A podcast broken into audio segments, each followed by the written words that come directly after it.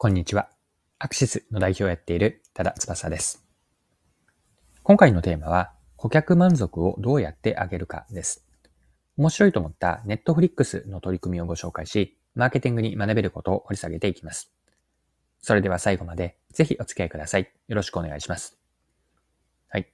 今回は Netflix を取り上げるんですが、まず今回の話をしようと思ったのが日経新聞である記事を読んでのことなんです。まずはですね、その記事から一部抜粋して引用していきますね。音楽や動画配信、家電に食品などあらゆる分野で広がっているサブスクリプションサービス。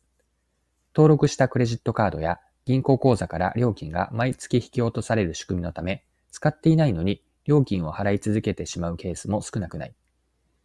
企業にとってはその方が収益につながるが、あえて知らせたり自動的に支払いを終了させたりする誠実なサービスが支持を集めている。はい。以上が日経の2022年8月1日の記事からの引用でした。で、この記事では、誠実なサブスクの例として、Netflix を取り上げているんですが、この部分はまた記事から詳しく見ていきましょう。一定期間利用がない場合に課金を止める取り組みは、アメリカ動画配信の Netflix が先行する。急にメールが届いてびっくりしたけど、丁寧な心遣いに好感が持てた。都内在住の女性会社員23歳は学生時代に会員となり、海外ドラマなどを中心に頻繁に視聴していた。ただ、社会人になると仕事が忙しくなり、気がつくと1年ほど利用していない期間が続いていたところにメールが届いたという。内容はこのまま支払いを続けるか、退会するかを問うものだ。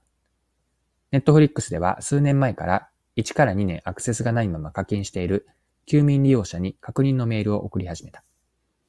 メール送信後、一定期間反応がない場合には自動的に解約される仕組みだ。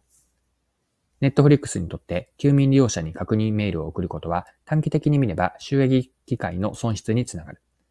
ただ、企業の掲げる理念や姿勢を購入の基準とする流れが消費者に広がる中、誠実さを貫くことは中長期的に見れば Netflix にとって消費者からの信頼獲得につながる。はい。ここまでが記事です。有料登録をしているのに休眠したままのいわゆる幽霊会員というのはサービス提供者にとっては利益率の高い売上につながるんです。売上を最大化させて利益率も上げるのなら退会を促すメールを送ることというのは自ら首を絞める行為とはなります。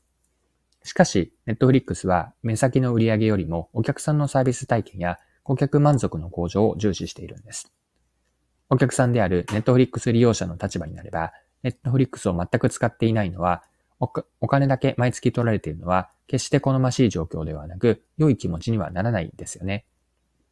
Netflix を使わなくて、すぐに退会しない利用者が悪いと言ってしまえばそれまでではあるんですが、利用者は普段 Netflix のことばかりを考えているわけではないので、退会するのをいつの間にか忘れてしまうんです。以上のようにお客さんの心理とか行動をしっかりと理解し、お客さんに対応しているのが Netflix なんです。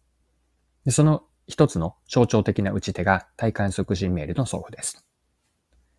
はい。ではですね、最後に Netflix の話から学べることを一般化してまとめておきましょう。学びとして残しておきたいのは、たとえサービスの離反客、離れてしまうお客さんになる人であっても、最後まで誠実にお客さんに対応する重要性。これを学びとして残したいです。で、どんなサービスでも一定数の離脱者というのは発生するんですよね。なるべく減るように引き止める施策は大事ではあるんですが、去ってしまう人がゼロにはならないという以上は、離れてしまう離反客のお客さんにも、最後まで良いサービス体験をしてもらうということが大切なんです。退会を知ったり、離反する可能性が高い、これからはお客にはならない人に対しても、その人たちの気持ち、心理と行動の両方ですね。心理と行動を理解し、最後まで気持ちよく使ってもらうための体験を提供したいと。ここまでを配慮できるマーケターでありたいなと思ったのが、今回の Netflix のお話からの学びでした。はい。今回も貴重なお時間を使って最後までお付き合いいただきありがとうございました。それでは今日も素敵な一日にしていきましょう。